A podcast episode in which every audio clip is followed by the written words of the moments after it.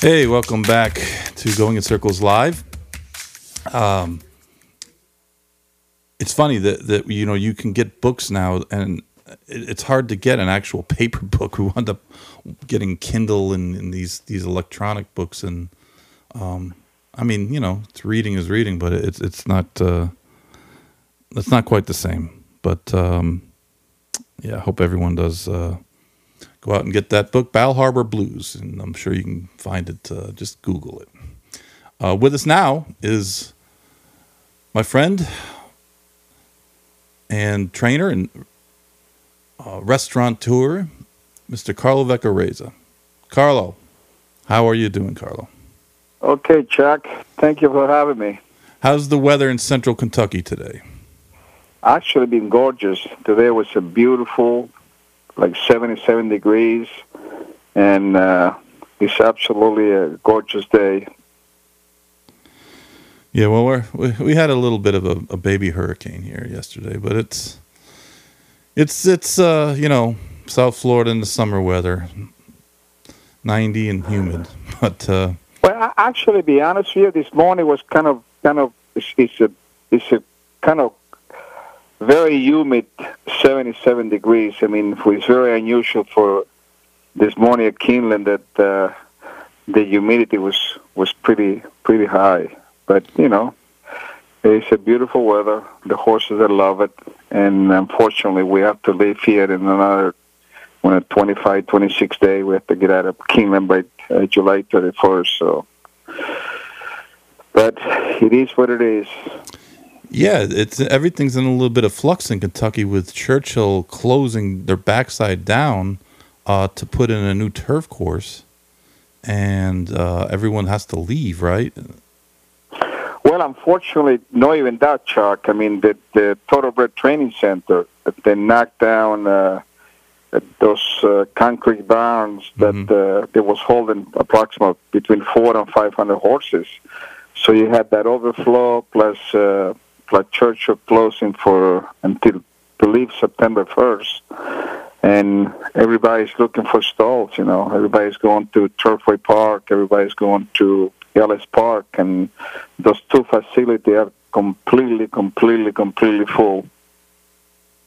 Yeah, that's the you know when when everything's said and done, and all the new barns at the training center are built, and Churchill gets their their turf back in order, it's going to be great. It's just going to be a little bit uncomfortable the rest of the summer, and uh, you know people forget about Keeneland and that you know they have those two huge sales in the fall, the September yearling sale and the November breeding stock sale, and you know pretty much basically everyone has to, you know, on the racing side has to get out. So. Well, I mean, was was was a rumor going around that the Keeneland uh, now that they are the, the with the Red Mile and those historical machines that uh, they're going to they're going to put a, a, a, a very good amount of money in at the training center that actually I saw yesterday doing a great job. And probably in in a year or two they're going to build I believe uh, five five new barns at uh, at Rice Road. And that that uh, actually will solve a lot of problems because as you well know that I mean, the direction of racing is is is is is, is Kentucky now, and everybody wants to be in Kentucky. And you know, like before, that when the weather get a little cooler, people that they just went south. I believe now is going to be opposite. I mean, uh, the purses they're going to be at Turfway, and the purses they're going to be at Ellis Park. And forget about Kentucky Downs; they absolutely they're crazy. And uh, people are going to stay here probably year round now. Well, there's one thing that people see, and, and obviously the purses are great there in Kentucky now, and, and they're going up. Uh, but it's it's also the cost of living and the expenses. Um, you know, are so much. Uh, re, you know, they're, they're reduced compared to uh, being in New York or being in Kentucky or, or, excuse me, Florida or being in California, where um, you know the it, it's just a it just costs you less to live. Oh, without a doubt. I mean, it's, it's I mean, I just got back to, you know, I sent like 28 horses to California. I was in Santa Anita, and uh, I'll be honest with you, um, you know, I've been all over the place, but uh, it was shocking to me. I mean, uh, not that many things that shocked me, but I'll be honest, I was I was shocked. I mean, uh, from the working scum to the cost of living to the housing and and block couple of blocks away from Santa Anita was was ridiculous. And then I was thinking to go to Del Mar, and I called up a realtor, and and I was looking for houses in near Del Mar, and there was anything between thirteen thousand and forty thousand for the for a rental for the meat. you got to win the Pacific Classic to break even. You're right. Uh, yeah, that, that that's the expenses. Is the people like, um, you know, down in Florida. All right, you want a bale of a big bale of alfalfa? It's forty bucks. In Kentucky, it's what 15, 18? I mean, it's it's just crazy. The price is different. Yeah, it's much easier. You know, even that. You know, from you, you know, uh, you know, you, you used to feed the same thing, raise thirteen. I mean, just uh, here, it just kind of. Uh, you know, probably a third less, you know. And, I, and not only just, did I uh, feed Hallways Race 13, I used to drive to the um, the the factory to get it. I mean, we got it hot off the presses. We we would just put it in the truck and, and, and bring it back to the track. But um, right. I loved the Kentucky. No, you know, one of the reasons I left Kentucky was people forget ten years ago purses were going down and, and there was trouble. Was, you know, things weren't looking up at all. And it just goes to show you how things can be cyclical. And, um, you know, at, at, one point, everything was like, you know, Kentucky was, was starting to struggle and the purse, the purse levels just weren't that great. Um, and all of a sudden, you know, they, they got the, um, the, uh, you know, let's call them what they are. The, the slot machines, you can call them, you know, yeah, the historical, historical machine, yeah. but they're slot machines essentially. And it just completely reversed fortune. And, you know, I, I, opened up the show today talking about the news that Oaklawn Park has decided to move the Arkansas Derby back a couple weeks. So it's five weeks out from the Derby, but they're also adding more money to the purse. So now the Arkansas Derby is 1.25 million. And, uh, I mean, that is all related to the the slot money where they've used it for racing, not against racing, and that's the difference between you know what's happened in Kentucky and what's happened in Oaklawn uh, versus some of the other places where you know they've taken the slot money and they've still did minimal for racing. Um, you know, some of the Northeast track, like you know parks and, and, and those places where racing is considered just like a uh, you know an afterthought. But um, you know, Kentucky is is definitely a, a, a place where people want to be and, and you see you know you relocated there to, you see guys from california sending strings you see guys from new york uh, either splitting their horses sending strings or, or you know relocating. And uh, i mean it's it's tough to it's tough to, to it's tough not to to consider you know being there.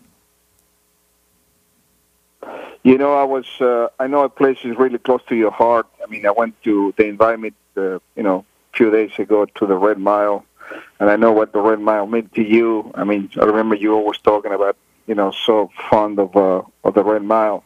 I was there. I mean, it, it, I'll be honest. I, I, it was shocking to me to see it. I mean, what what beautiful job they did, and the place. I mean, it was early. It was around you know five thirty, six o'clock. I mean, you couldn't even move. I swear to God. I mean, I never saw the place so crowded. I mean, it just, I mean, was so much energy. I mean, well, actually, was people waiting in line just mm-hmm. to, you know, take a seat in, in one of those machines. You know, I mean, it just, that was good. You know, and people are extremely friendly, and uh, and you you can feel that energy. You know, and I was for me. I'll be honest. I was I was I was really impressed. You know, and I was I told you know Frank Antonacci. I said, listen, I'll be honest. It was uh, you should be proud of what you guys accomplished here. No, no doubt. I mean, eh, you know, there's just a different feel when there's people at the races. There's that energy that um, that when it's it's you go to the track and there's just a couple hundred people there. It, it just isn't the same. Like you said, it's it's just uh, a different feel when there's when there's people and, and there's you know a crowd watching the races and they're all cheering for the horses and um, you know, in the end, I, I know it's a bottom line business, but it's just uh, a, a more you know you go to the P. It's tough to get someone hooked on race and going to a racetrack that's mostly empty. You Right. know? I mean, it, it, it'd be like if you went to a restaurant and uh, you know there was twenty tables and three of them were you know filled and everything else was was, was open. Your immediate first thought is like, "Wow, this place must not be any good because no one's here." And uh, you know, Right. that that's what racing is. And and uh, I I- just and I don't want to you know rag on on on Gulfstream, but uh, you know like we were there for some of the speed day on Saturday, and I remember a couple years ago sitting at the table when you had uh, you had a couple in, and I, and I had a horse in uh, uh, that Victor Espinoza rode absolutely terrible, Victor, but um. Uh, you know, the, it was it was still a big day, and there was a lot of people, and and it's like, um, you know, and, and right now it's it's just they can't fill the stake races because there's not enough horses. But you know, these these days are you know, the it's just so much more exciting to go to the track and, and have people there and you know with Saratoga and Del Mar coming up and Keeneland of course and uh, you know Churchill does a lot of uh, promotions for the you know their night uh, their night uh, races and uh, you know it's it's not like it used to be but uh, it, it is still nice to, to go somewhere and and uh, you know have a have a crowd there. You you, you want to hear something from my mouth that probably you know was a big difference than a few years ago. But you should see the difference with Churchill Down now. They they made it a huge turn. They're very horseman friendly now, and they are they have a different attitude. I know I know it's a company. I know it's a public trading company. I know they have an agenda. I know their goal is make as much money for the shareholder. I understand that. Uh, we all do understand the same thing. But the problem is, is they are they are they are doing they are doing a phenomenal job, and uh, they they know they know that the future is is is in racing is going to be Churchill and Keeneland and you know Ellis and Turfway and Kentucky Down. They know that for a fact. So it, it, it's it's a, it's a big difference, and I think I applaud them and doing they're, doing a great job. Uh, saying that you know Keeneland, Keeneland, Keeneland is is a dream. I mean, being at Keeneland, I mean, if I have a way to stay in Keeneland year round, and uh, it, it, it, it's, it's it's unbelievable. The people are extremely nice, and uh, they are they're very horseman orientated, and they go the extra step to just to help you. Yeah, Keeneland is always a is always a good time, and you know the grounds are immaculately taken care of, and you know they sell a billion dollars worth of horses a year. That helps, but uh, it's nice to be there. You know, it's, it's always a nice a nice meet to be there. Their sales are first class. The people are, are nice. That was when I relocated when I was working for Jerkens, and and uh, I got the opportunity to work for Mr. Ramsey. Uh, Jason Bidas, you know Jose Lezcano's agent, and I uh, left and uh, we we set up shop right there at at Keeneland, and um,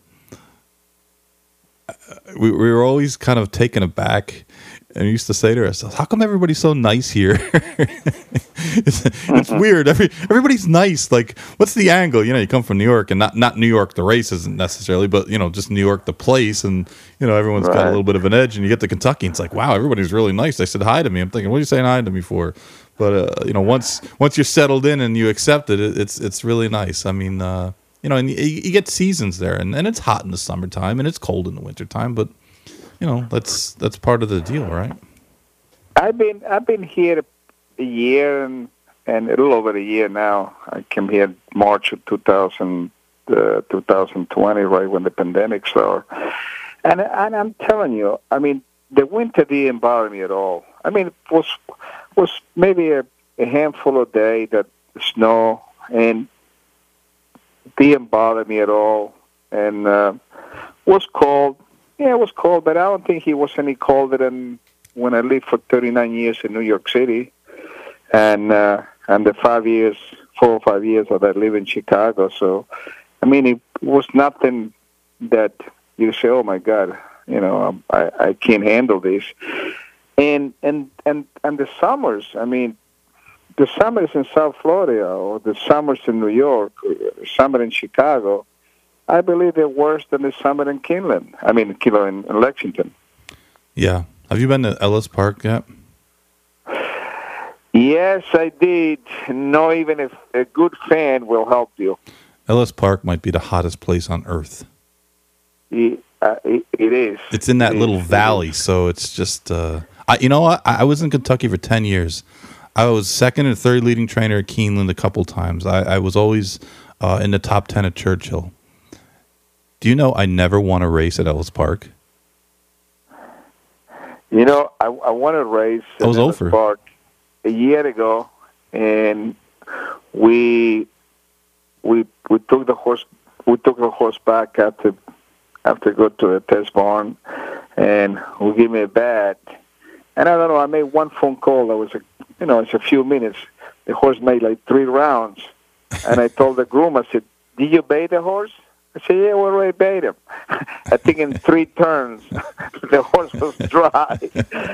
I mean, it uh, just was amazing. So- said, no, it's a, Someone on social media was talking about Ellis Park the other day, and they were saying, "Well, you know, it doesn't look very fancy, and they, they should spruce it up and put, put, you know, like flowers and stuff." I was like, "Listen, if you wanted to put like vegetation in at Ellis Park, you you need to put like cactus or something that could survive."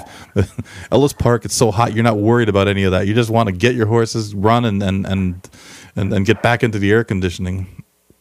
yeah, but- but one thing about you know the racing secretary Dan Bork that w- w- know him is is is is, is, is a wonderful a wonderful guy. I mean, really really nice nice guy, a great racing secretary, and uh, he's uh, he's doing a phenomenal job. And the other thing that Ellis Park has that he has a phenomenal racetrack to train on it, and and they keep the grounds spectacular. I mean, the turf course is very very good, and uh, and now with the new casino, you know, and I haven't been this year yet, but uh, I heard that they- they're going to finish uh, very soon. They're going to put a new grandstand and and you know it's going to be okay. Yeah, things are definitely on on the uprise, and you know, you know, Dan Bork is a great guy, and he's a good racing secretary. And you know, the one thing about him is he doesn't age. Like he literally looks the same. I, I've known him for twenty five years. He Never doesn't age. He never ages a day, Yeah. unlike the rest of us. Hey, Yep. Yep. You're right. Speaking of age, what about uh, what about your your old horse, Little Mike, the great Little Mike? Um tell everybody kind of quickly just how, how you got how, how you wound up with Little Mike. I mean, it's a great story. Well, I mean, when I was in Chicago, uh, I was trying to build uh, um, uh, an olive oil packaging company with Emilio from my friend from California has a, has a huge company in, in La Mirada, California. I moved to Chicago, the suburb of Chicago, and uh, I met uh, through the the olive oil industry. I met this gentleman called Pat Greco, and Pat Greco, you know, a very wealthy man, a very wealthy man who owns a, uh, a food distribution company in, in in Chicago. And he was in the horse business, you know, and he he was really trying to promote uh, the breeding industry in, in, in Chicago that actually he never took off. So he used to go to Hawthorne and Sportman Park and Arlington Park and, you know, claim these fillies for, they're running for 16, 20,000 the most and, and, and those three racetrack and breed it to couple of, used to have maybe I think two or three stallions. So fast forward, one day he called me, I said, Carl, I want you to come to my farm. And, uh, I went to his farm. I said, listen, I have like 75 mares, plus 75 yearlings, 75 weanlings, and at 75 babies on the belly of the mother. And I said, I want you to check the pedigrees. So he gave me all the pedigrees of these mares, and I never forget. I went to his man office. He had a shredder machine, and I put all the 75 pedigrees I said, Pat, get rid of these horses because this is, I don't care how much money you have, this is going to be a disaster. So we start to get rid of the mares. He, he called OBS. S. I said, Pat, don't even go to call, call OBS because by the time you send it to OBS, by, by the time you pay the entry fees, by the time you pay the commission, you're going to lose money. These horses are going to bring three, four hundred dollars the most. She said, fine. Try to find them good homes. So I, I spent weeks and weeks and weeks to give um, give uh, some of these fillies and horses to good homes, and I was very pretty successful. I gave them, I hope, to the right people. Let's put it this way. So, made a long story short, I was with Tom Swearingen, uh, you know, I was a trainer and really with training in, in Arlington Park, and Mike Rivers, and was like three horses left in the in the farm. So what I want to do with these horses? I want this this mare that every time I used to jump in a golf co- in a, in a golf cart, he she used to follow me. I don't know why. Probably I used to feed her. I used to give him carrots. So Tom said, "Listen, I'm taking this one, the chestnut filly, and my Rivers they're taking this one. So, okay, I take the third one. So I pick up the phone and I call my friend, rest in peace, Jimmy Crupi. I said, Jimmy, I want to send you uh, a horse. I never told him I want to send him a mare because Jimmy used to hate brood mares. So finally, the horse got to Crupi Newcastle Farm, and Crupi said, Carlo, you send me a mare. I don't want the mare in my farm. Get rid of it. Get the mare on my farm. So I sent it to Eddie Coletti, and Eddie Coletti didn't want a mare. Then I sent it to John Shaw, and John Shaw kept the mare. Now, I bred it. Oh, I ran into Dean DiRenzo. They used to have a horse called Tiger Ridge. So I met uh, Dean DiRenzo. I said, listen, I had this mare, and I want to breed. I said, listen, Carlo, I had Tiger Ridge. Just give me a couple dollars, breed it to Tiger Ridge. And they produce Little Nick. I think he make uh, seven or eight hundred thousand dollars. Uh, the following year, I didn't breed the mare because uh, Rule Nick born in in May, and uh, I gave him a year off.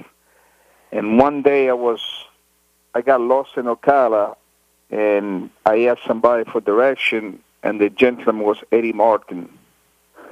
And Eddie Martin showed me this horse uh, that I never saw. Most beautiful horse I ever saw in my life was uh, uh, Spanish Steps.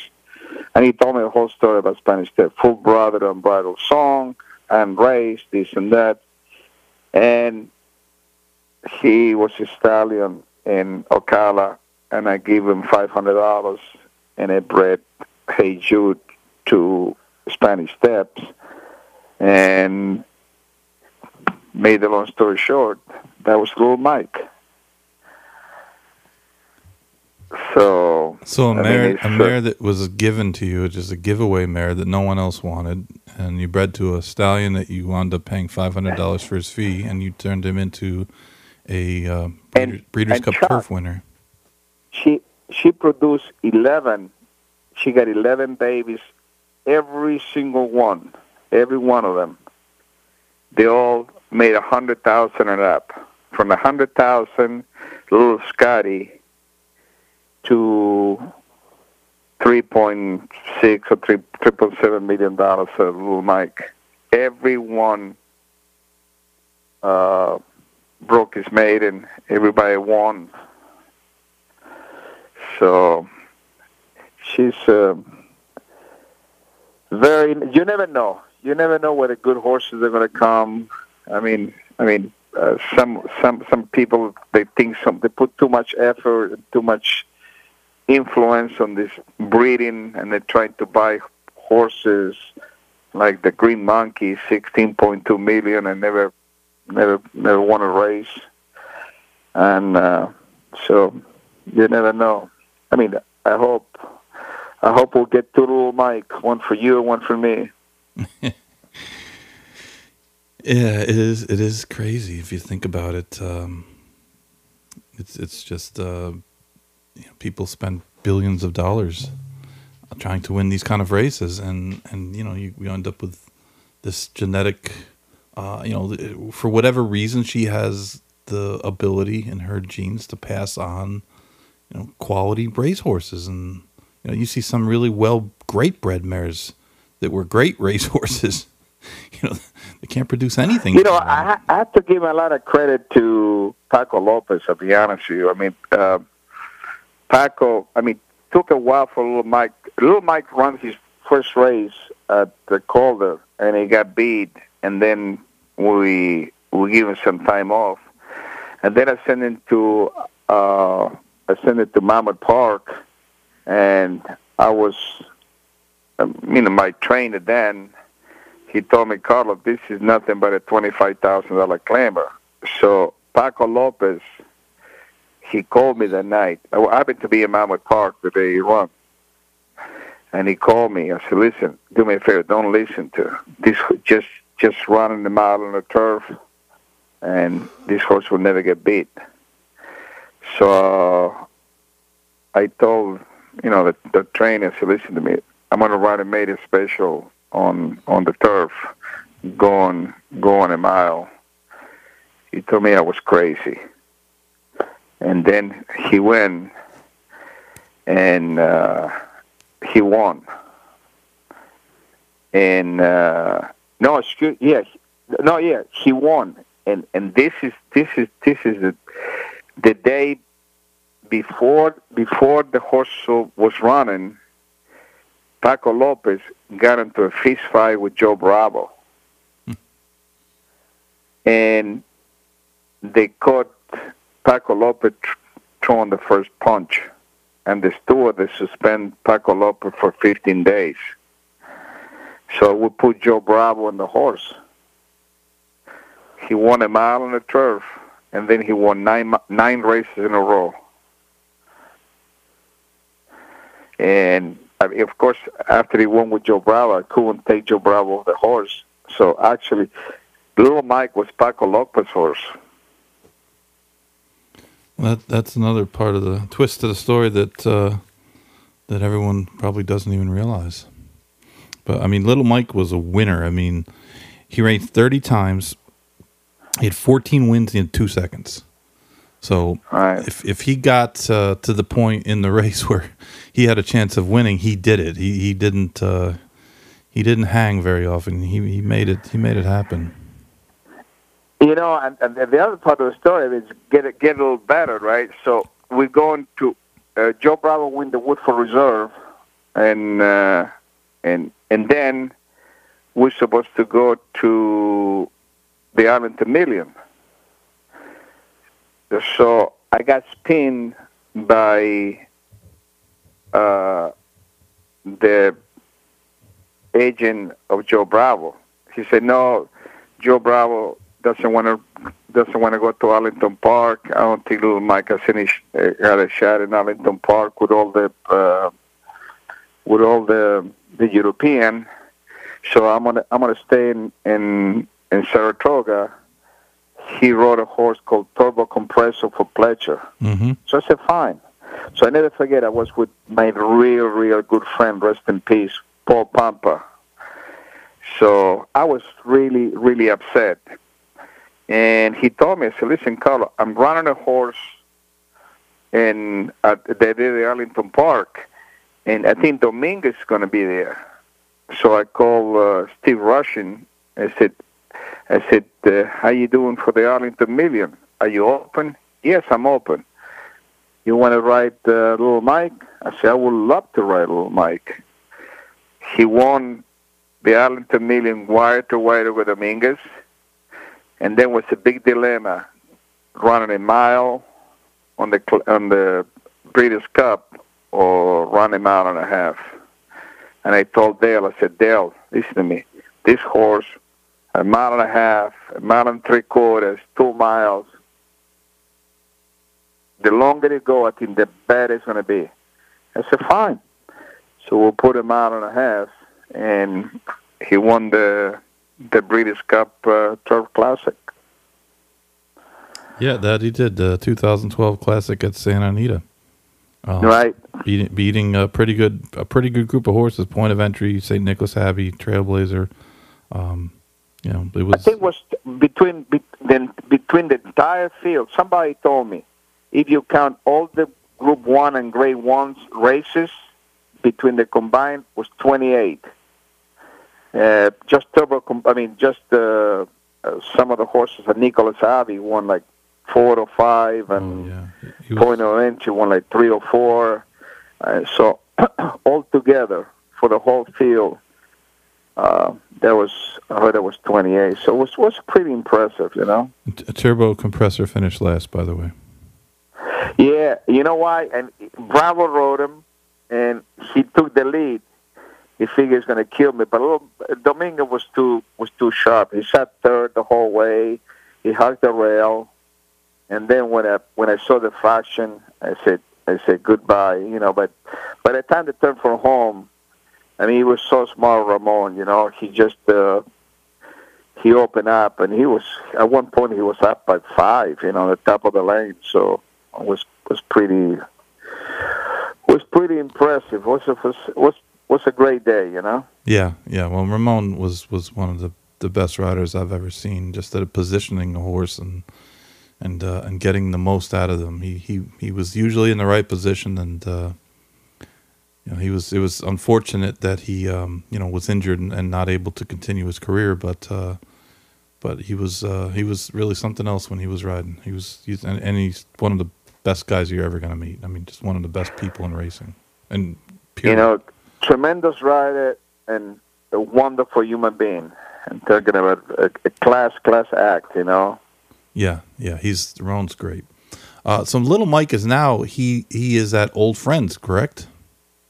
Yes, I mean I go and see him pretty often. Uh, you know, every you know maybe once a month I go there and he's with in a in a, in a huge party with Game on Dude, and he looks he looks fantastic. I mean, he's just as happy as can be, and you know, he got a nice nice belly he's he's he's, a happy horse.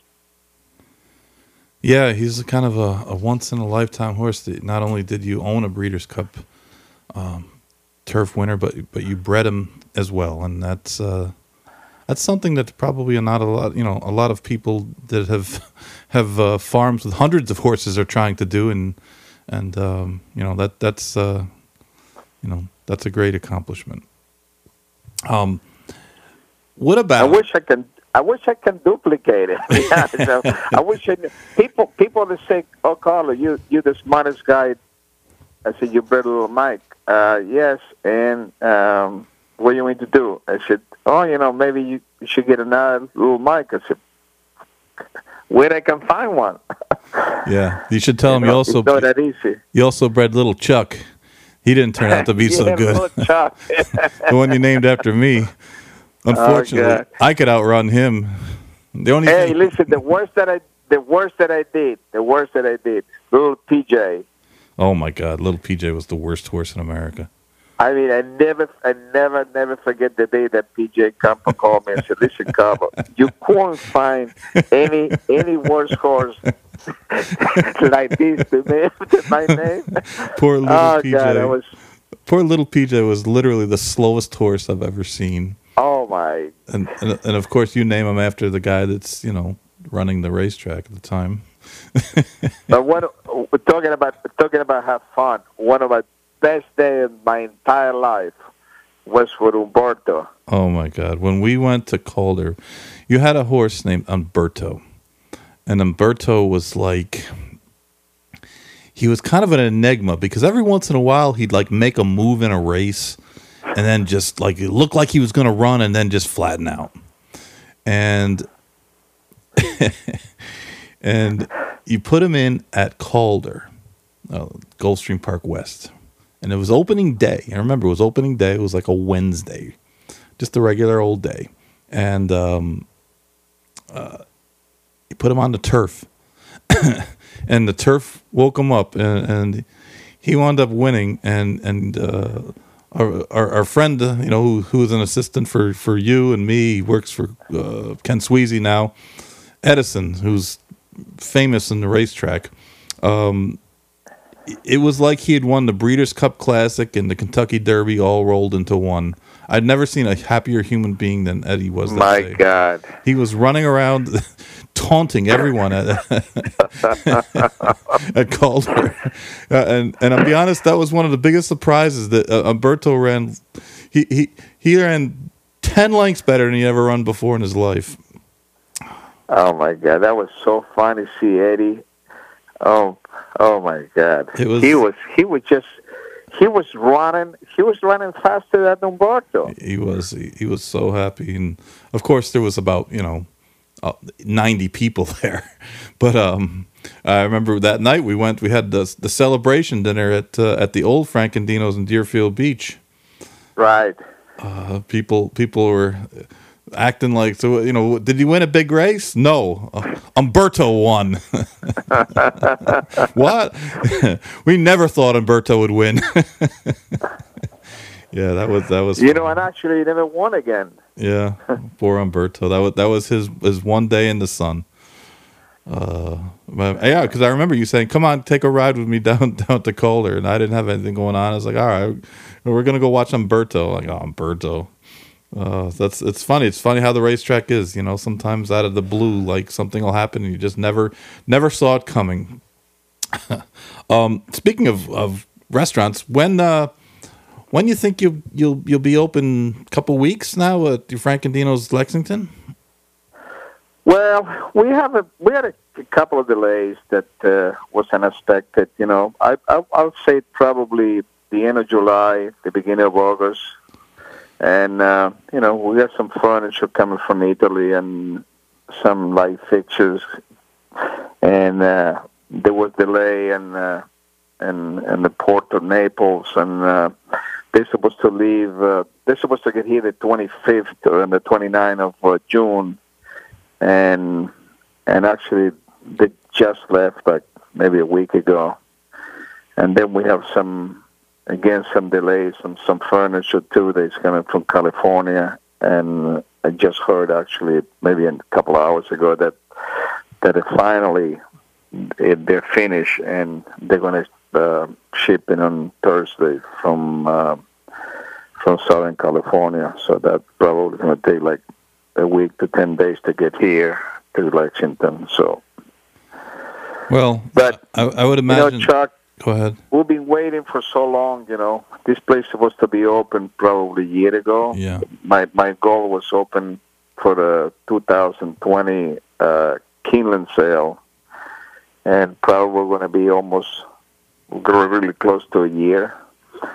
But it's not that we can do the pandemic, you know, hit us pretty hard, and and in the sense, you know, I'm I'm okay with, you know, just uh, I mean, you can see people start coming out now. People probably, I would say, maybe at least half of the country is, is vaccinated, so I think we're going to be okay. Yeah, uh, you're probably the only restaurant in Kentucky that's uh, that's delayed because of issues at the port of Naples. But um, that's a good thing. Uh, where is you're located downtown? We are just on the short and right in the corner, next to Dudley's, and probably you know a block from uh, the Rupp Arena, and uh, so the location is great. You know, we have uh, yeah like four or five of the major hotels, uh, the Hilton, the Hyatt, the Regency, and they're right basically across the street from us, and uh, we are like a block away from city center and um, is Lexington. It became like a, a little like a little mini New York. You know, you see a lot of action on this, you know, downtown Lexington, uh, especially when you see with the UK and all these different kind of uh, shows uh, that they they take place at the Rupp Arena. There's a lot of people coming into into town now. Hmm Yeah, I know. Like you were having a lot of trouble last year because I mean, like everyone else, you had the pandemic and and uh, I mean, it just uh, was such an, an unknown. If you think about a year ago, today, uh, I mean, there was just still so many things that we didn't know were were going to happen or what you know we could do, and uh, you know, it's just uh, happy it's in the rearview mirror and. I'm happy that you know, you're, you're you're you're close to the finish line. I mean, at least you can see the end, uh, some light at the end of the tunnel. And uh, your menu is going to be similar to uh, the Boca restaurant. Exactly the same menu, Chuck. I mean, we are not going to try to reinvent the wheel. The only the only thing we're going to do different is uh, uh, I I find out took me a little while to find out that uh, Saturday and Sunday brunch is huge here in Kentucky, hmm uh, between Lexington. So we are going to incorporate uh, uh, Saturday and Sunday brunch, and uh, and then the rest of the week is the same, lunches and and seven dinners, live music, and uh, exactly the same menu that we have in in Boca. Well, as someone who's had most of the items in menu, uh oh, that wasn't us. Uh, as someone who's had virtually every item on the menu in Boca, I can I can say that there's not a bad one, and that the people there are going to be amazed when they get uh, real, authentic Italian food, and um, it's top notch. And you never know. I mean, I might even be uh, you know coming up for the opening. I know there's been a, a swell of, of people wanting to me to bring my uh, my knife and fork awards up there and and uh, be there for opening day. But, you know, you never know. Might happen. You better come. I mean, is my son Michael and my son Nick. I see them in social media, so make sure Chuck's come up. Well, we're we're gonna see what we can do. I mean, uh, you know, you you you use food. You put food out in front of me. I'm like, uh, you know, it's like a carrot to the.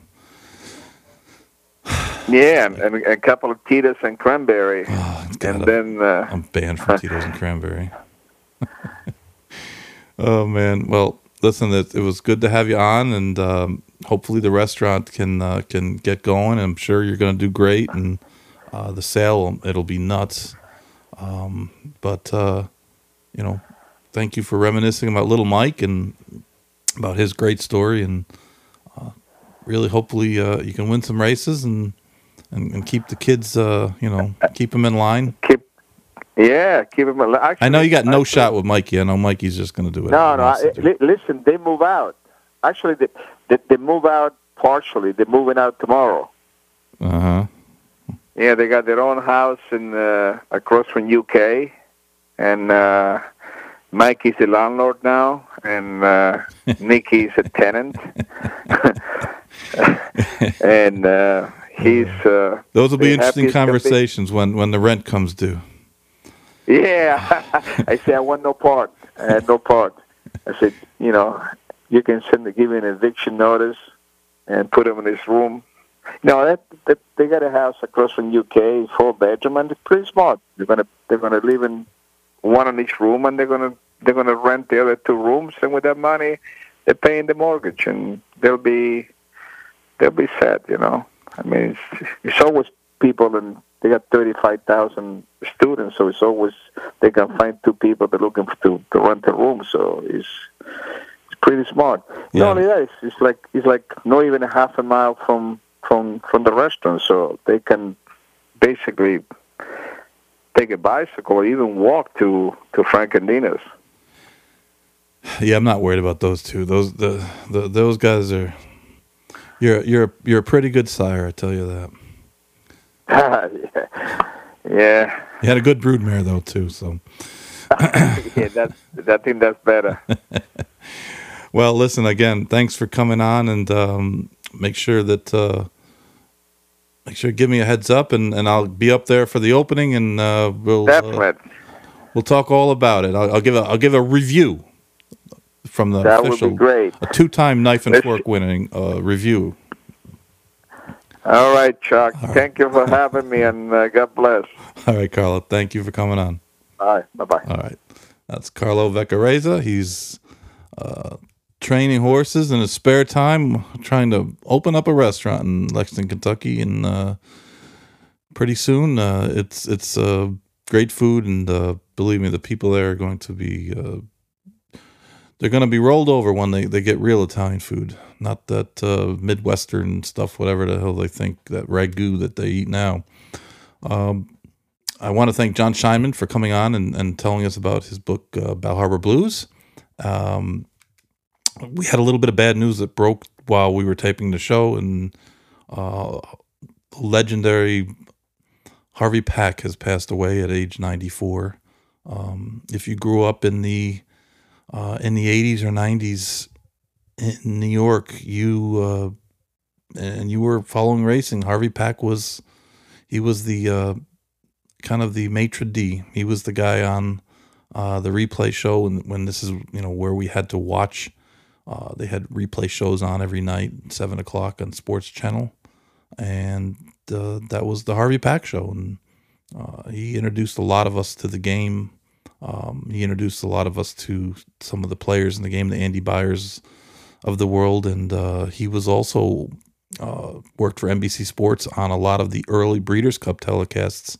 Harvey Pack was was one of the the, the main hosts. And um, just a you know kind of a legendary a legendary guy. And um, a lot of people uh, like I said like me we grew up uh, watching Harvey Pack. Harvey Pack was the voice of New York racing. So Mr. P Mr. Pack rest in peace and appreciate everyone listening and uh, we'll be back next week. Uh, Mon- big Monday and uh, next uh, next week we'll have uh, a little bit of a Saratoga and Del Mar preview. All right, peace. From BRL Equine, the people that bring you EPO Equine, Unlock, and Bleeder Shield, now comes Flexify HA, the most advanced scientifically based joint supplement on the market. To find out more, contact me, Joseph Volante, at 215 501 6880. To be the best, give them only the best. BRL Equine.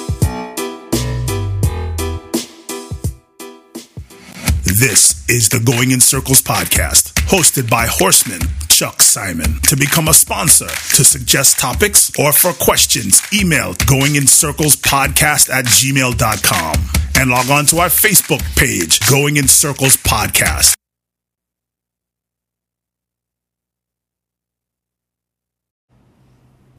Pleasant Acre Farms, located just outside Ocala, Florida, is a full service commercial breeding operation that has one of the top stallion rosters in the Sunshine State.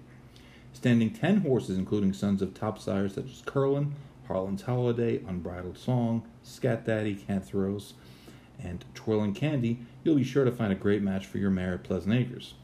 Owned and operated by consummate professionals, Joe and Helen Barbazon, they provide clients with world class services in all facets of the thoroughbred industry. Their commitment to quality is what allows Pleasant Acre Farms to pursue their passion for breeding champions. Check out their website at pleasantacrestallions.com or call 352 528 2885. Pleasant Acre Farms.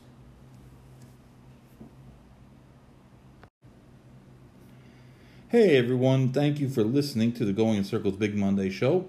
I wanted to let you know that we have a weekly newsletter that you can subscribe to for free the Going in Circles Digest. It's uh, kind of a combination newsletter, stakes preview. Um, we have some uh, restaurant reviews on there, various topics, but uh, we also have a couple um, pieces about various uh, industry topics or, racing history. This last week we did a piece on the great Arazi and his spectacular move in the 1991 Breeders' Cup Juvenile, which uh, unfortunately was the the pinnacle of his career. But um, it's a free subscription. Go to goingincircles.substack.com and check it out. All right, the Going in Circles Digest. Thanks for listening.